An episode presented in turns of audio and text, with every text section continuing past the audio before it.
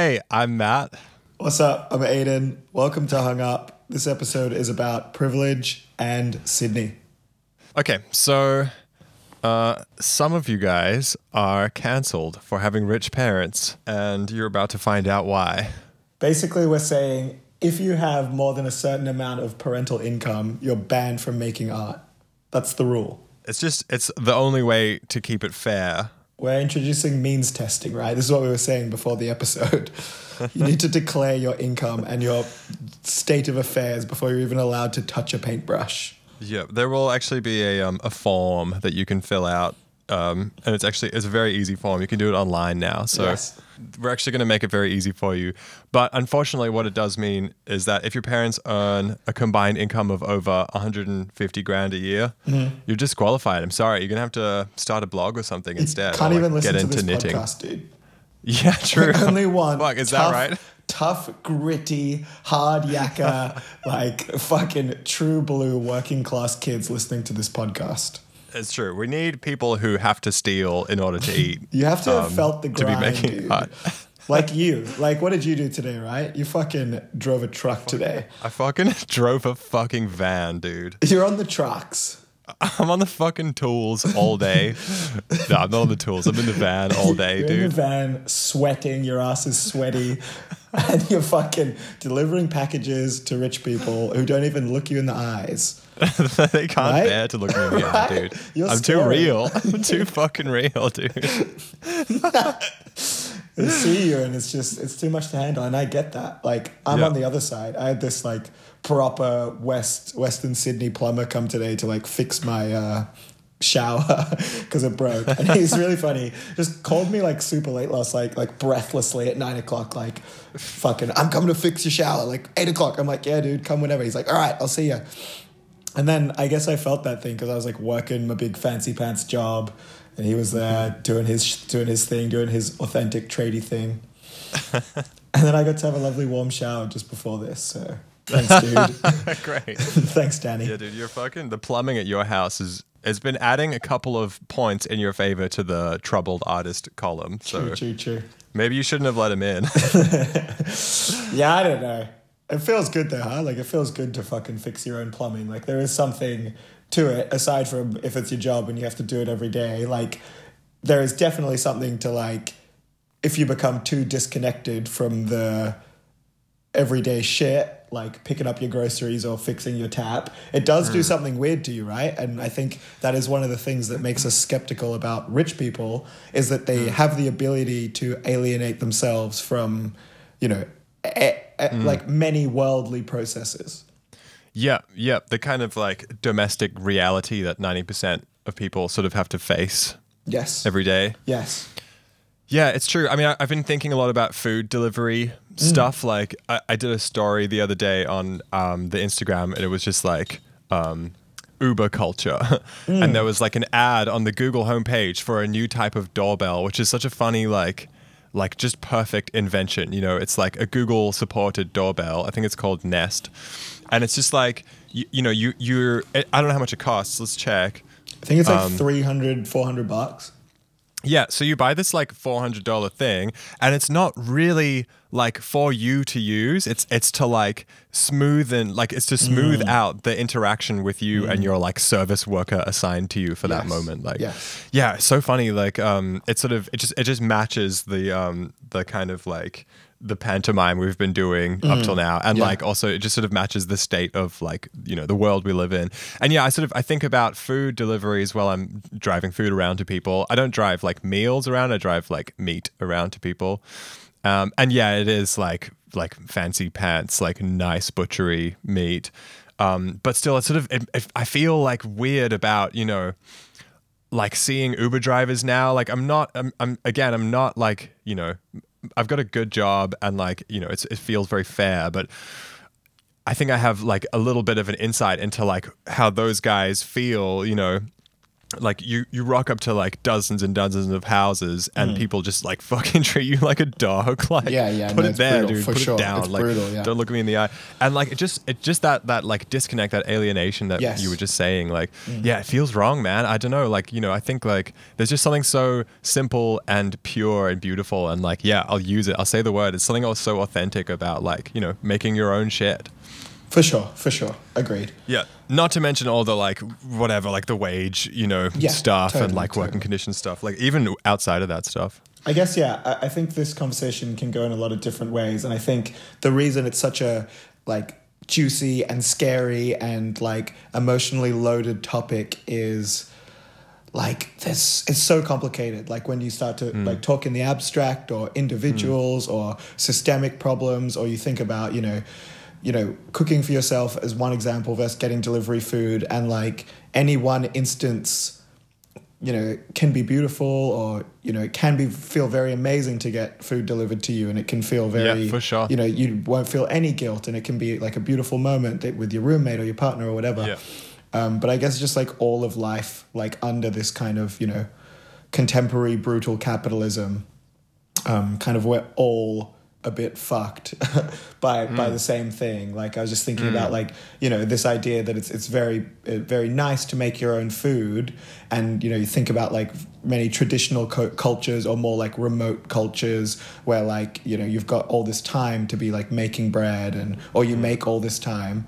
But like kind of ironically, like in our culture, like in Australia at this time, like a lot of that stuff, uh, like cooking nice things for yourself, is the domain of like um, the the uber wealthy, or like, uh, or at least like you know, a certain type of professional or a certain type of class. Yeah, sure. I mean, like that that that's kind of um, not to mention like a whole bunch of cool like ethnicity based cooking or whatever you want to call it, like interesting cultural cooking going on. Like 100%. anytime you leave the inner west or whatever. Dude, when I walk, like uh, my roommate and I go walk around Ashfield, and it's fucking amazing. Like it's the best Yeah. food you can like. It just Yeah. smells crazy. I don't even know what's going on, but it just like beautiful Indian food and Asian food, and it's just like I just want to be in those houses so so much. Like Ah, I, I so want to taste it. Yep. it's and it's like this whole fucking thing at like five o'clock in the afternoon here. You So just get cool, off yep. like Liverpool Road and down some of the back streets, and it's just it's crazy. Like it feels, yeah, I can't even describe it. Like it feels very like personal and special to be there, but like at the same time, like you only ever get to experience it like as a white middle class mm-hmm. guy with an mm-hmm. art podcast. Like I'm always experiencing it through like the curtain, Through the nose. the, the, yeah, through the nose and through like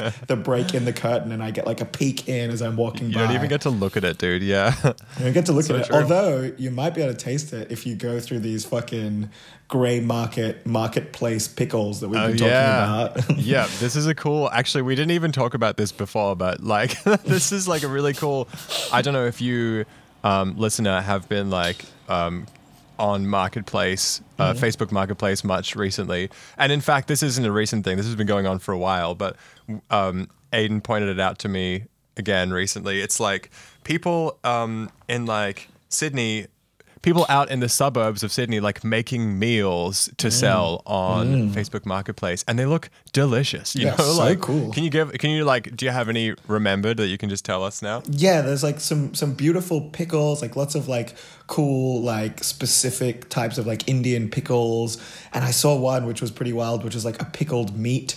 Which is pretty hectic, and then like yeah, biryanis. One came to mind, which was just this all these beautiful like uh, Thai dishes, and like the whole post was just in Thai, and there was some link to like I, I don't think it was like a WeChat, but like one of those things, like some kind of like specific cultural, like uh, social Platform. network thing. Yeah, that like Yeah, you got to be in the know to, to know about. So but yeah, there was a bunch of it, and I was just like, I think.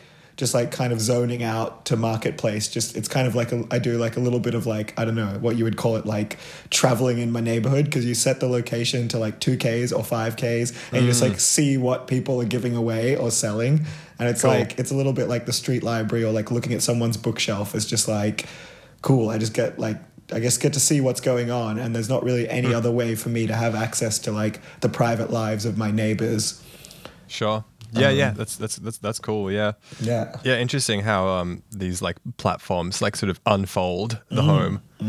It's really nice. Um, cool. Yeah. So just to summarize, we're all fucked by the same dick of late capitalism. yeah. To some extent, like Yeah. either you know either you're like to if if we're gonna like be reductive about it, either you're like soulless and you have too much money and like Mm. you fucking treat Uber drivers like shit, or like you know you can't get a house and your kids are hungry and like you, Yeah. you don't have time to make art or even think about it.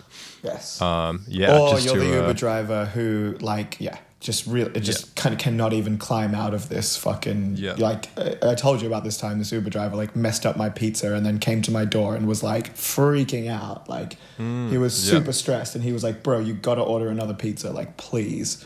Yeah. Like yeah, you told me otherwise, that, whatever. yeah. Like you know, I guess he'll get fired. Like, and that's Yeah. not the type of precarity that you or I feel at all. Like, No, you know, even when I feel like me, I, yeah. I'm getting fucked by my boss, or you're getting looked at like a piece of shit. Like, Yeah. we know, like, in like very strongly that like we're comfortable, and like even if the worst thing was to happen and we lose our job, like we have some savings and we have Yeah. a parental safety net. And I just think there's like there really is like when we talk about precarity, there is a baseline level that Mm. you need, and then like the the conversation changes once you get past that baseline.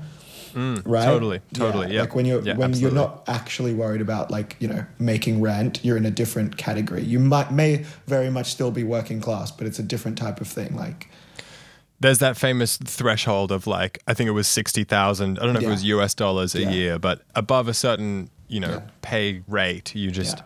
you just f- you you feel you know the uh, the more like. Um, the smaller things like start to bother you, you know, like Yes. rather than like where am I going to get my fucking Yes. paycheck? Yeah. Like where am I going to feed my kids? Like and that's significant right because yeah we wanted to kind of go into like when we talked about privilege like i guess something i was interested in is like the preconditions for even beginning to pursue an artistic career and if you come from a background like a really precarious background where you've seen your parents you know stress about you know getting you clothed or stuff like that i imagine it would be quite difficult to take on an arts degree like there's a certain amount of psych- psychological comfort that you need to be able to project for yourself to take on a three year degree and 30k of debt and not really care. Like that opportunity cost isn't unimaginable for you. Sure, yeah, and that's not to say it hasn't been done, but it's it's like uh you know I'm, I'm sure we could find a, a pretty clear pattern that like Mm. you know the kind of people that like get into arts degrees like you know maybe need to worry less about that stuff. Yes. and and maybe maybe that's why um th- that's one reason we kind of uh, tend to think it's cool when um you know we hear yeah like this artist was just like he was just painting houses like you know he was a tradie and then like you know now like he's fucking exhibiting at the art gallery of New South Wales or whatever Yes. like you know Yes. we, we like that story because it's Yes. like yeah maybe we didn't really talk about this before but like yeah maybe it's like there's some kind of um element of like yeah that's brave you know it's For risky sure, like for sure. Um, Definitely. if you yeah. failed it's like you know what like what what what could happen if you failed or like what does Yes. that what does failure look like for someone Yes. like that Yes. It's interesting.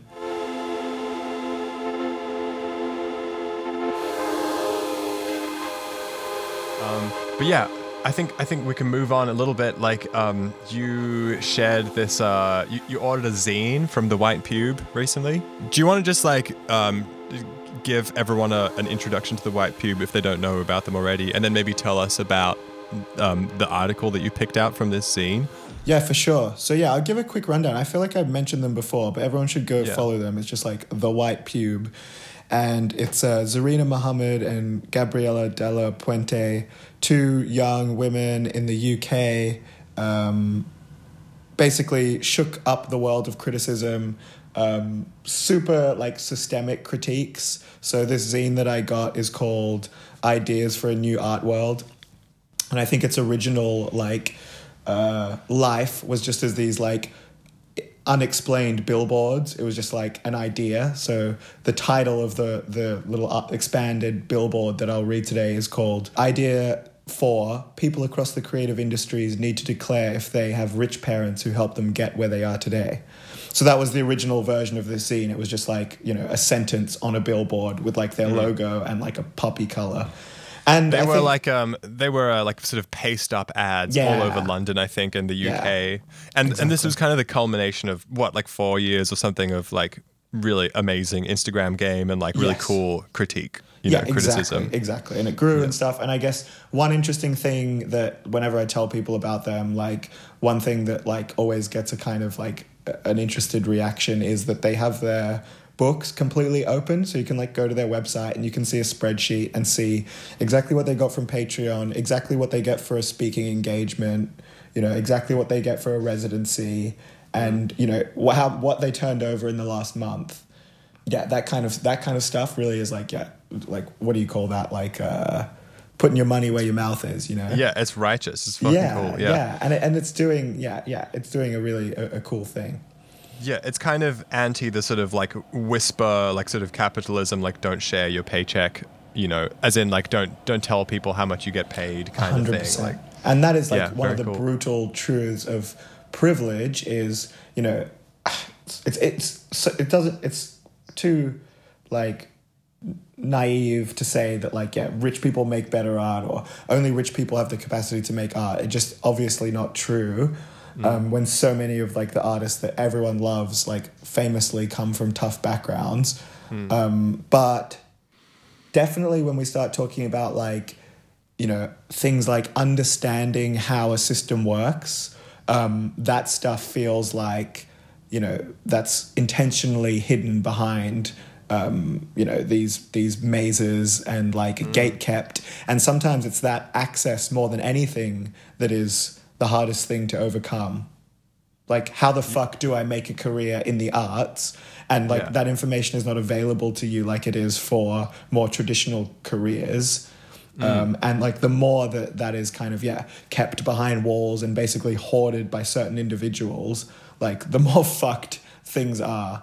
So yeah i think that's one of like the things that i really do agree like i do really love about the white pube at this point is that kind of you know blowing that stuff up so cool. yeah Um, yeah, so this this um, essay is titled um, "People across the creative industries need to declare if they have rich parents who help them get where they are today," and this was kind of the um, I think this was the catalyst for us for this episode, talking about privilege in Sydney specifically. Um, do you yeah? Do you want to just like uh, maybe give an overview of this? Essay and Yeah. or like or even quote it directly Yeah. I'll just give it a quick summary and then I'll um, maybe just drop one of the quotes. So basically, it's um, I don't know who wrote it, uh, but basically, yeah, it's they're at the Barbican and they're seeing this artwork and it's a really fun artwork, and by this artist Eddie Peake, and what's the work? It's like there were performers in roller skates moving through the crescent space, huge words masked out on the wall, which had then been painted over in neon pink. And she says, Yeah, I saw the work at a good time. I was deeply bored of sidestepping an invisible route around the edges of painting and photography exhibitions.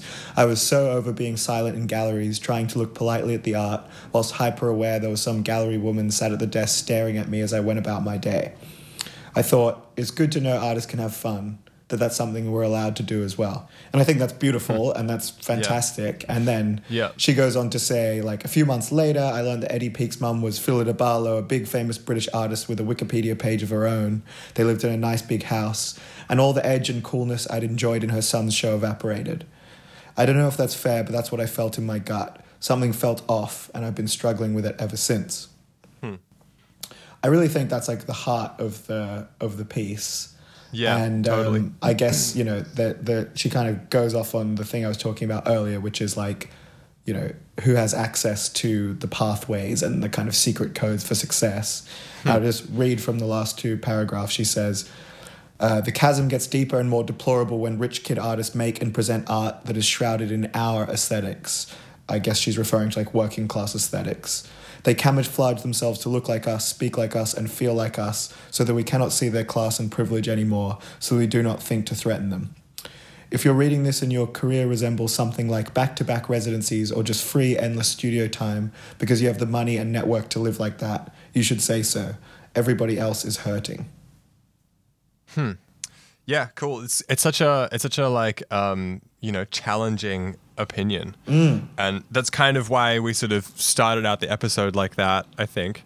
Um, is is because like yeah, we want to sort of challenge ourselves and you like to think about this stuff. So let's talk let's talk about um, the inner west now. Let's uh, let's let's put a pin in that and and we'll circle back around to privilege. But do you remember like what brought you to live in the inner west? I, when I met you, uh, you were living in uh, were you living in Newtown by then, or were you still in Petersham?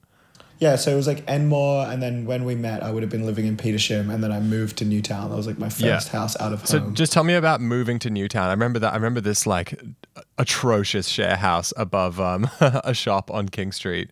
yeah, everyone hated that share house, but I loved it. Yeah. Um, well, tell just tell us about why you moved to Newtown. Why the inner west? Well, I guess like it does kind of start before then because I grew up on the Gold Coast and like I don't know, I just always wanted more and something more interesting and I had a little taste of it. Like I had some like friends who were into like weird music and art come to the school and it basically like I don't know changed my life in a big way and I just wanted more of that and like I guess the Gold Coast is a lot like a lot of places in Australia where they just feel like cultural wastelands, you know. Uh, And I hear this a lot when I hear people that have you know moved from like wherever regional Australia or the West or you know North Sydney, and they're just like I don't feel good here. Like I'm not getting what I need. Like, hmm. and the inner West is just kind of like yeah. considered like this haven. It's just like that's where you need to go. And I guess I remember like driving from the Gold Coast, like with our whole fucking house packed up to come hmm. to the inner west and live in that first shitty house in Enmore. And I remember seeing like I was like 17 or whatever, and I remember seeing like my first fucking zany mohawked, like yellow and black knee high striped sock dude, like probably at like on King Street. And like it's super cheesy, but like I I felt like damn, like that's a symbol of something that I wanted. Like that's something that I had never really seen before in cool. Queensland. Um, Yeah. yeah, you feel at all intimidated by that? I don't know. I like. I, it's hard to remember the feeling. I remember feeling like excited, and maybe it was a little bit scary as well. But I actually feel kind of lucky because a lot of the stuff that like a lot of people I found in Sydney have, like about like postcodes and what high school you went to, there was a little bit of like. Uh, uh like suburbanism to where I grew up, and I was hmm. just kind of oblivious to a lot of things. Like, hmm. e- like my folks are like working class, and they gave me like a reasonable, like lower middle class life, and hmm. I think they did a good job because I was pretty oblivious to like the relative wealth of my peers in high school, mm. and so it just mm. never really came up for me. And it was only when I hmm. came to Sydney that I started noticing like people asking about like what school you went to or where you were mm-hmm. from. I guess like there's just so much more like I don't know tribalism here than like the Gold Coast. Like the Gold Coast was like everyone was like the same.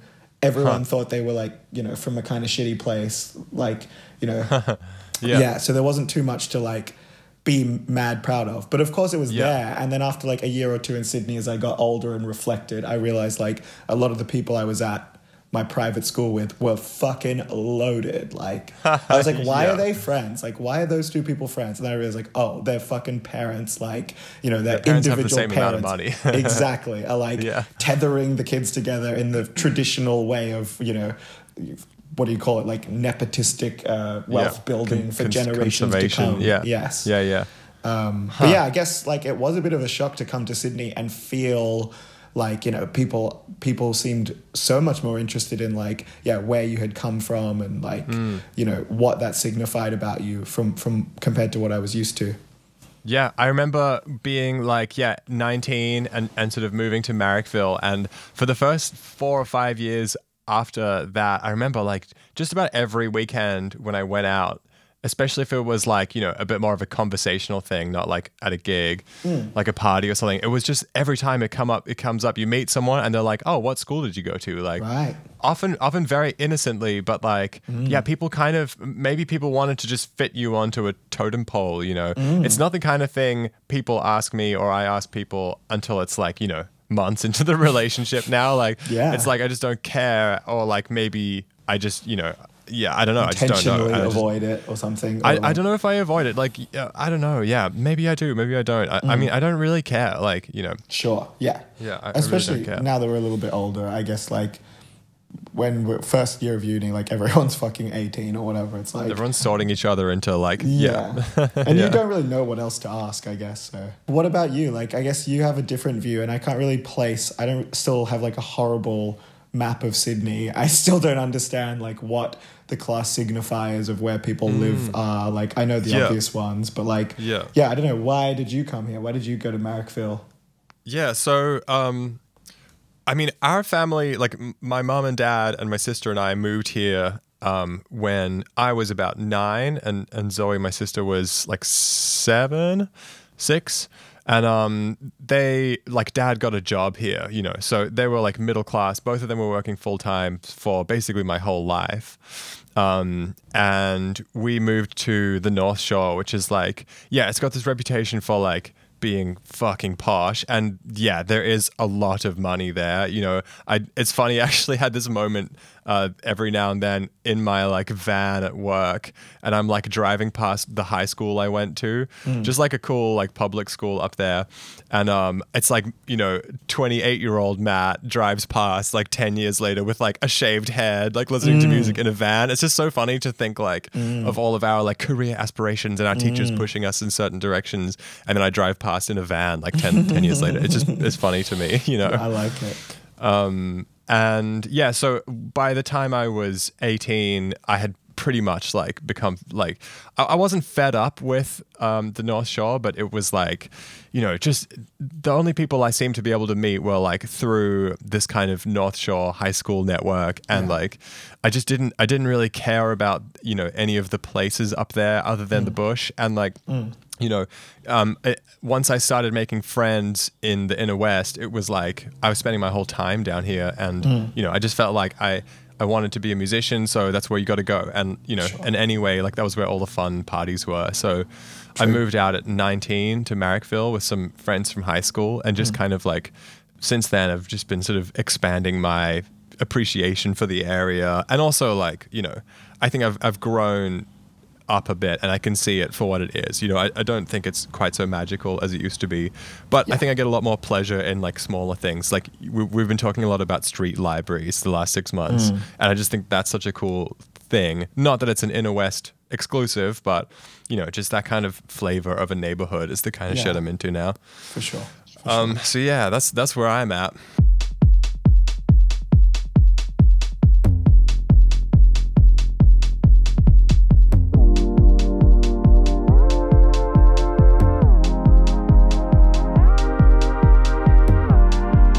Um, yeah, so I guess there's always this interesting kind of play with like privilege and what it actually means because I was just like thinking and reflecting about the time where I wrote the most and it was like one of the times where I was the poorest. Like now I'm working 5 days, earning the most I've earned and I've got less time for myself than ever, like obviously. Uh, and at that time I was working part-time at a cafe, earning shit and I still felt like yeah, sharing a tiny room, but I still felt like you know I got to live this really um, like life with a lot of time for me, a lot of time for mm-hmm. my art, and a lot of time just to like be an artist in the world, like to mm. walk around and go to galleries at, on Tuesday on an afternoon, and mm. like there's nothing like stopping me from doing that now, other than you know whatever like career aspirations. But yeah, I guess mm. I'm interested in like it's not just like you don't just just having a bunch of money doesn't mean you're you have time to be an artist. It's the, like the time you need to carve out for yourself to be an artist. And mm. like on paper a lot of people could do that if they chose to right? Mm. But Yeah. yeah i don't know. I guess like you're kind of working part-time now and, and you've lived that kind of classical artist life for like a while. Like what do you what do you kind of think about it? Um Yeah, like it's it's it's kind of um, something that I, I've done a lot of thinking about this year, um, because yeah, I mean, I, I know a lot of artists um, that do it too. You know, um, I know a lot of people who like are also on the dole or whatever, who like maybe work one day a week or something, and like it gives them, it just affords them so much time to work on their art. I mean, this maybe this is just for me, but you know, I noticed that once I got this part-time job, I, I felt a bit more of an urgency to like make stuff. You know, Hmm. I think just the lockdown and support payments for that was it didn't really breed that much artistic inspiration, but like when I'm kind of you know a little bit busy, it it, it helps. Um, that's you know that's that's just one thing anyway. We're, we're sort of talking about a couple of different like angles in, in terms of like wealth stuff here. Um, because there are artists like um, what was it eddie something in the article you said? Uh, in the white pube article who's like who it's it seems like their whole life has kind of been set up for it right like Yes. like your your your mom and dad like you know are artists and and Yes. and they've got a studio and you can show at the studio kind of thing like And there's a lot of those you know in the inner west, and like if Yeah. those names get brought up, Yeah. I I see a lot of like hostility, questioning their authenticity, questioning Yeah. whether they even want to be artists. Like Yeah, that's the first exactly, thing that happens when people are kind of you know less successful artists are like drunk and really talking shit. Like they let those people have it. Yeah, yeah, totally. Yeah, totally. And like, you know, like whatever, we're all entitled to our opinions. Mm. And like I think we I think we should always be suspicious of like, you know, authorities, especially in something like the art world, like, you know. Um but but then I also think like, you know, um if someone's got all the free time in the world and and they really don't have to worry about like um you know don't have to worry about working and like you know uh the sort of like all those beautiful mundane domestic like things that we that we're, we're constantly talking about um and they still choose to do art it like you know it kind of like it does sort of like to me um yeah, I- I don't want to. I don't want to give it too much credit, but like you know, to me, it, it is kind of a, a, a brand of authenticity. Like you know, it's like yeah, I'm I'm doing this anyway, despite like what you think about me. Like you know, Yes. I know my mom and dad are rich, but like whatever, fuck it. Like you know, this is what I'm into. Like yeah. that's cool too. You know, that's fine. Uh, like, yeah, I like uh, yeah, I yeah, I, I completely agree. yeah, I think like um, there was this thing that we were talking about um, before we started taping, which was like, you know, this kind of like, uh, and we sort of touched on it before actually, the, the kind of like uh, the sort of psychic and and very real um, fiscal like risk that you have to take. You literally have to l- jump off of a cliff. Sometimes it feels like when you're like, I'm going to be an artist. Fuck getting a full time job. I'm just gonna like make my. I'm gonna put my soul on this page Yes. or whatever Yes. um, and that is that's kind of where the rubber meets the road with this kind of privilege stuff is it's like you know for example in our notes we were sort of just almost like role playing different artists lives and i was saying like um, yeah, you're you're born in like a, a like a really poor working class family, and your mom and dad are like heartbroken that you just want to run off and like fool around with art. You know what I mean? Like that was a scenario we were sort of playing out. Like um, to them, it seems almost like um, a betrayal. You know, it's like you Yeah. could have uh, you could have lifted us out of this, and your kids Yes. could have gone and like become lawyers. You know, if only Yes. you'd gotten the sort of the stepping stone generation. Yes. Um, and so I think that's also like so brave to do. You know, that's that's another thing that we think is so cool is like the the risk um, Yes. involved there to the person. Yes. Um, and we like we like art that's like you know I, you and I like art that's tense and risky. you know, Yeah. we don't really we don't really go for like pretty chilled out art that much. Yeah. Well, yeah. But yeah, I get your point. I yeah. get your point. I think yeah, a bunch of interesting things you said. I guess like I kind of disagree with the conclusion of the White Pube article that, you know, I found out about the person who made it and it sucked all the wind out of the work. Like I'm Hmm. Yeah, I'm to actu- me that feels a little bit like uh, I don't know who wrote it, but like it feels like she was sort of expecting to get famous and then realizing that oh, you can only get famous with money. You know, it, fe- mm. it it just feels like success, like a grand success, was a premise.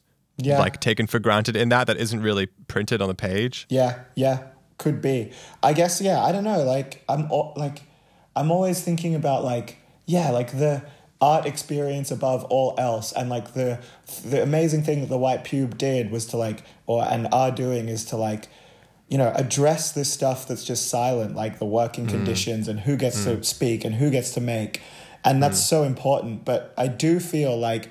I'll be reading something they've written and I'm just not like gassed about it. You know, it's just like I wonder whether the you know, and they are super political, but I wonder whether like the you know, if you're too not too political, but if that's the angle that is always going to be your first angle, the political Mm. angle, like who made this, how is it made, who's speaking, like you're Mm. always thinking about like yeah, power dynamics and power relations, Yeah. and that comes before like the sense of like human like wonder and the soul and like True. I am like that's what I love, and I've spoken on before about you know this thing that feels transcendent about engaging with mm. art, that feels engaging with music, and I know that it like potentially it's like this like real privilege like white priv like thing to mm. to want the artist to be neutral or to like not give a mm. fuck about the person who made it.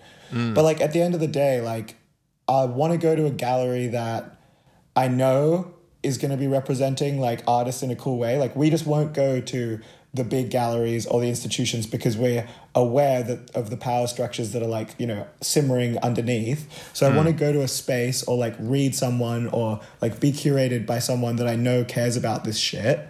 Like if hmm. I was to go to like a show that the White Pube like put on, like I would love Yeah, that because exactly. I know they would have made those concerns. But once I'm in that space, I hmm. don't really want to like look up people's Instagrams or like look at photos of them or know heaps about their background. Like I really like take that space like in a like spiritual and aesthetic sense to engage with like the work itself. Like that's the Yeah, thing that's totally. beyond the person. That's this really powerful communication. Like that's the thing that's Yeah. so exciting.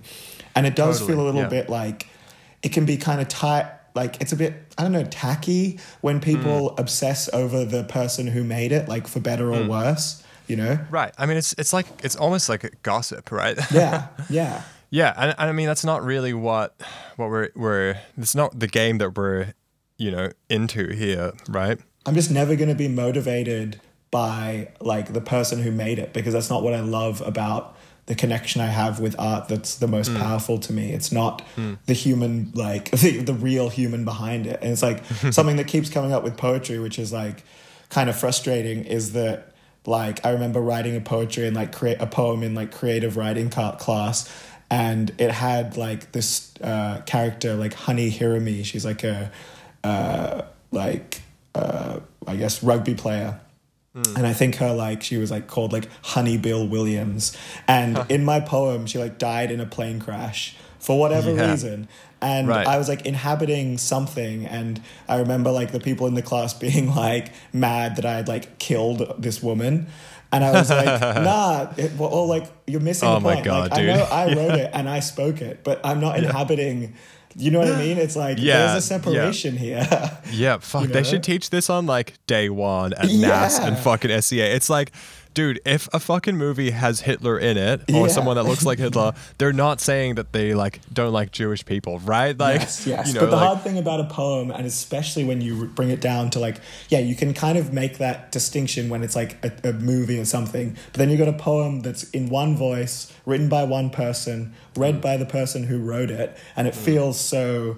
I guess it's so close to like a human like speech. It's so Mm. close to it feeling like it's an opinion that like I, Aiden, hold or whatever. Yeah. But yeah, Yeah. I guess like um yeah, just just really wanting to kind of take like a radical approach to like engaging with artworks and and like I don't want to be grounded in like the real world of like people and identities and like I want the artwork to kind of like lift off and and be this powerful thing. Yeah, yeah, for sure. We're we're alike in that sense. Like, you Yeah. know, I, I, I, I love what you were saying about like, you know, we sort of find ourselves in situations where the curator happens to be fucking righteous and they've Yes. chosen people that Yes. you know like have yeah, ex- exhibited works that that just rock on their own. Yes. And then, you know, sometimes sometimes you got a rich mom, sometimes your dad's a plumber, like, you know, Yes, whatever. Yes, yes. I think that's so cool. Yes. It would be such a um, shame. It's such a shame to like, yeah, fucking obsess about like, yeah, where people came from. Because yeah, like you were saying Right. before, like if you have all the privilege in the world and you stack up all these rich people, like mm. not many of them are making powerful art. Like Yeah, the tendency for is not to do cool shit with your time when you're rich and privileged. But like you get yeah to the well point, i mean that's the funny thing is Yeah. like once you have a like you know a, a Yeah. no work kind of Yeah. type of money like every force in capitalism is like you know in, moving you away from making stuff you know you're you're a Totally. consumer Totally. primarily Exactly. you, you and like at best you can sort of make with your money like you build a house or you like Mm. design a cool yacht or whatever Yes. Yes. Yeah I mean, and Hmm. it's also to say that, like, I don't know, for me, like, when I've been writing poetry recently, like, I don't know, and it'd be interesting to hear what you think. Like, I know you've spoken to me about, like, you know, whatever, like, feeling kind of like lonely when you're really young and, like, finding solace in, like, your art form. And Hmm. I guess that's a pretty common thing for people to get good at their art form, you know, when they really fucking needed it. You know, you're kind of able to like use your music as this kind of I don't know, like above all else, like it's kind of there for you and you need it. Like it seems like you need it, right? Yeah, it it feels like I need it. Yeah, Yeah. totally. Yeah. I mean, yeah, there's sort of like, uh, I mean, I have a lot of thoughts on that. Um, but but I think this this touches on something that I think is important to add to this um, discussion, which is that like there's not just a dollar sign, like a dollar value privilege amount, right? No. You know, some people some people could have come from very wealthy backgrounds, but like experienced incredibly traumatic childhoods. You know, Of course, yeah. um, I, I know a few people like that, and like Hmm. you know, people who came from yeah relatively poor backgrounds, but who have got an amazing support network and like Mm-hmm. awesome parents. You know, and I think like um, just just sort of for the people that do care enough to go and look like stalk the Instagram the artist's Instagram and they're like sussing out what clothes they're wearing. It's like you know that's not the whole story, right? yes, of course. Um, yeah, and then I think just to like go back to your point about you know having an artist having an art almost as like another node on that support network. Like I think that's totally true. You know, um, for me anyway, it was like you know it was my friend when when I didn't have any friends. or Yes. I mean, I've I've always had some friends like you know, but when I felt like they couldn't understand me or something, or I didn't fit in. I guess yeah, there's also something that you do that I don't do, which I think is important when we talk about like careers and professionalism and throwing yourself into something. Like if you take the career route, like it will give you something to it will give like it will impose itself upon you like the way like mm. engineering has imposed itself upon me like mm. i cannot help but integrate it into who i am because it's mm. so, taking so much of my you know time and my best mental capacity. So I Mm. I have no choice but to like to love it and to find valuable things in it. Otherwise, like basically, I die, right? Or I, Mm. Yeah. yeah, th- those are my options. So I Yeah. think there's a very interesting decision, like what we were talking about in the start of the episode, where you know you're taking the risk of the arts degree, or you're taking the risk, and so many people like dabble, and I really don't have a problem with dabblers like it's fine it's good it's great like to have to be a hobby artist and to explore that side of yourself you know on all the various uh, like ends of the scale that you can take it um, i think it's lovely. But i think there is something different when you take the plunge which like i was staring down the barrel of and i was like nah i don't want to mm. like i don't mm. want to do this. And mm. like you are in the middle of that still. Like you said like i want to do this. And i think there's something special that happens to an artist and to a person when they take that full-time plunge. Yep.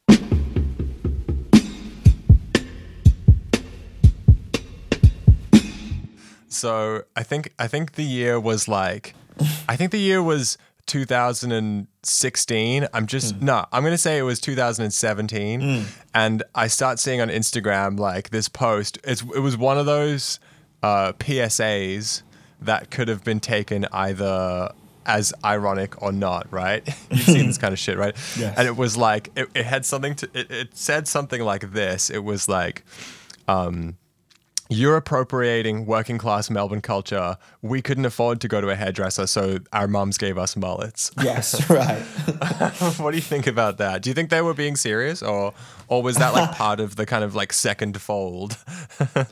I don't know. I guess it's like a cool, uniquely Aussie thing where like I don't know, like tradies and shit and like footy players, like they're really sexy, right?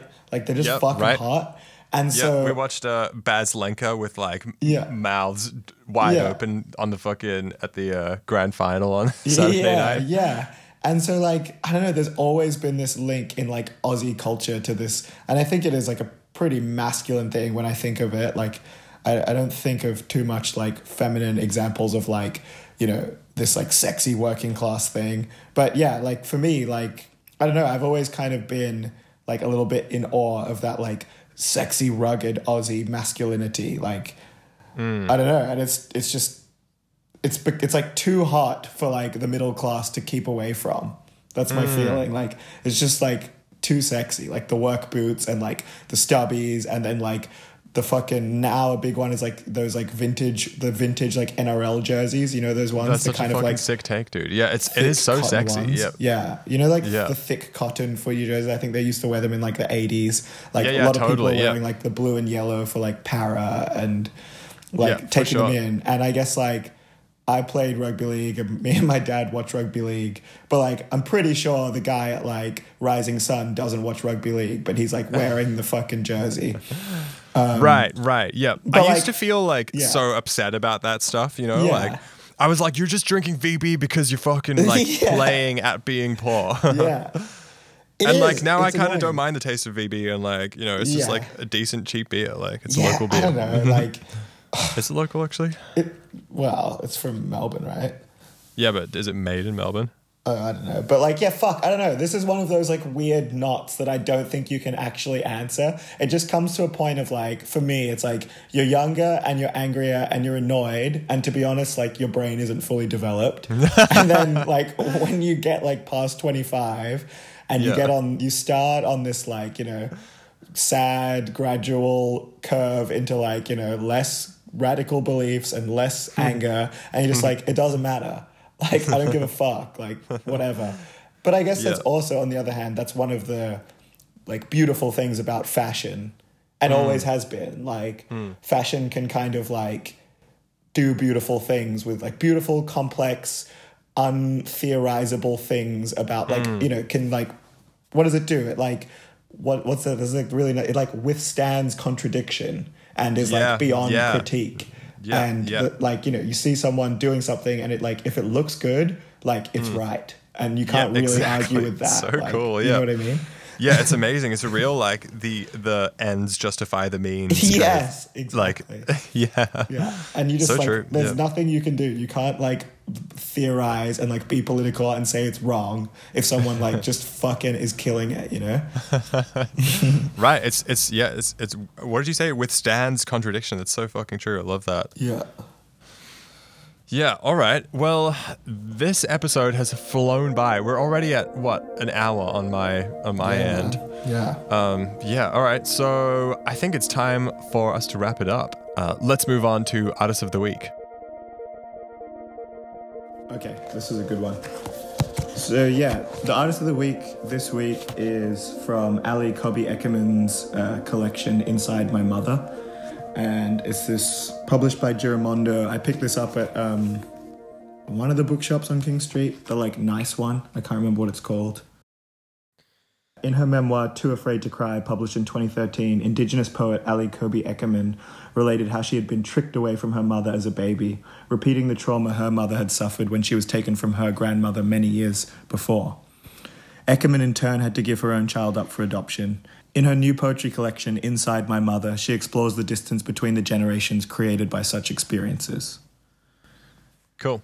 Um, yeah, and I fucking love this collection. Like, I just kind of picked it up on a whim, like many years ago, and like, like you know, the thing that I love about the like poetry is like you just have these books and they're just like with you, and you can just kind of go back. Like, I haven't read this. I was just saying there's like 20 poems, like dog eared, and hmm. it's like a nice memory of like the way I connected with this stuff, like over the last I don't know how many years. Love, 22nd of the 6th, 10. I want to climb inside you, transfuse your heart blood to mine. Of course, that cannot happen. We can link in other ways when your hands search for mine at night time. Inside your arms, there is peace, a timelessness I have not known. Were we lovers in the dream time? Hmm. Wow. So cool. Such a cool poem. Yeah. Yeah, beautiful. It's so musical. 20 words, like, fuck you. Yeah, damn. We don't really, yeah, it, we we haven't really talked that much about poet. Like we've sort of we've shouted out a couple of poets on Yeah. this show, but Yeah. we don't really talk much about poetry. But I think there is a good reason that we like, um, you know, we wanted to cut like in our bio. It's like Mm. art and poetry, right? Um, and yeah, I think it's like um, this poem's a cool example of just like a small, like tightly wound artwork that just can do so much, you know, to you. It's so portable, but like so powerful. I love it. Yeah, exactly. Yeah. Yeah. Uh, yeah. There's so much going on, and like, we, it would be great to do a poetry episode, but yeah, such a, a personal art form. And so, like, it's just, yeah, I don't know. I fucking love it. And I just think this, it's such a direct communication with an idea and like a history and a person. And I can't imagine like many other ways that I could have like, I don't know, felt that reality of her experience. You know, like I, I don't really have any like indigenous friends, like one kind of, but you know, to be able to kind of access and, and feel that stuff feels very powerful and Yeah. like uh, I don't know, it's just such a like a lucky thing to be able to enjoy. Um, why don't we end on this uh, James Baldwin quote that you um, showed me? Yeah, sick. Let's do it. I think in a country like ours, in a time like this, when something awful is happening to a civilization, when it ceases to produce poets, and what is even more crucial, when it ceases in any way whatever to believe in the report that only poets can make. Did I do a good job of that? Yeah, that was nice. Great. All right. Well, I will. Um, I'll talk to you later, dude. Yeah, that was lovely, man. I will speak to you soon. Yeah. Okay. Bye. Bye.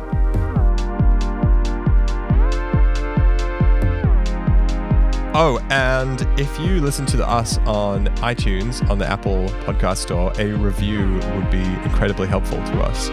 Um, even if you only give us four stars, uh, which is way fewer than we deserve. But uh, yeah, it's a great way to help. Anyway, we're on Instagram at hungup.au. See you later.